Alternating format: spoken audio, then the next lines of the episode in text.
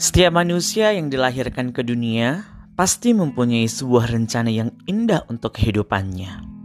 Ya, sebuah proses yang akan datang silih berganti di dalam kehidupan kita harus kita syukuri.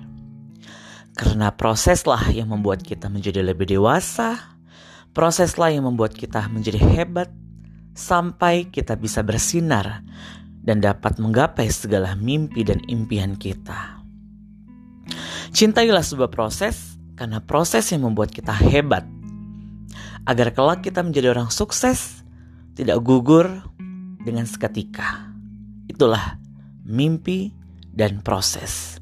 Aku dengan Yoko Handoko Muria Soleh, inilah podcastku untuk kita semua. Terima kasih.